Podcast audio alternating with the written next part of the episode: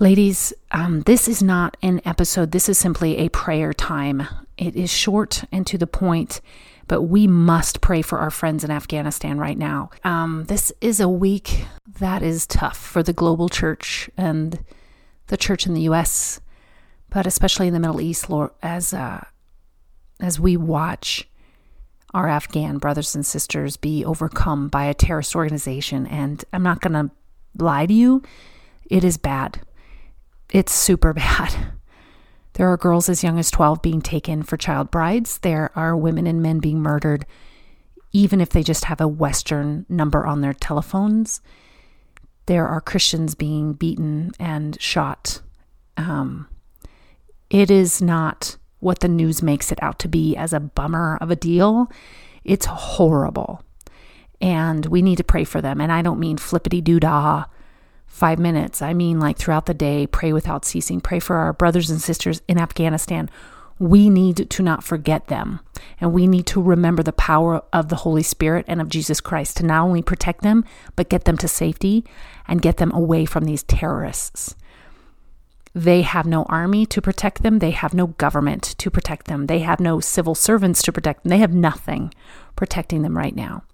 It will soon, if God does not intervene in a major way, it will soon become a jihadist nation and it will become illegal to be a Christian by death. We need to pray for the church in the Middle East and we need to not pretend that that isn't happening just because it's uncomfortable for us to think about. Jesus, we pray for the church in the Middle East, for our brothers, our sisters, those that love you with their heart. They are following you. They need your protection. They need your love. They need your guidance. They need your peace. They need your wisdom. They need you to protect them, uh, to even make it to where you can't see them so that they can escape. Their children desperately need your protection, your love, especially the girls and the women right now. Protect those little girls, protect those women.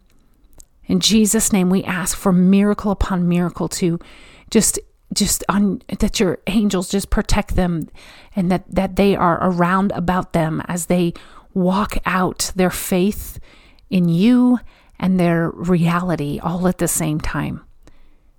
Jesus, please be with them.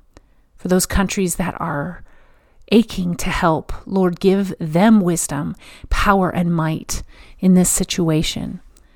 And let those terrorists that are taking over city after city and bringing terror to people's lives, Jesus, let the Holy Spirit fall on them so strong. Make their weapons impotent, make their plans fail, and make their hearts soft to the gospel of Jesus Christ. You are a miracle working God and you simply ask us to pray in your name and to use the sword of the Spirit and discernment. In Jesus' name, we ask for these things. Thank you for your Son, Jesus, who died on the cross for all of us. But Lord, we know this is not your best for them to suffer and die under an evil regime, for those little girls to be raped and harmed. This is not what you want for them. And we as the church are doing what we are called to do, which is to pray. We pray for them in Jesus' name.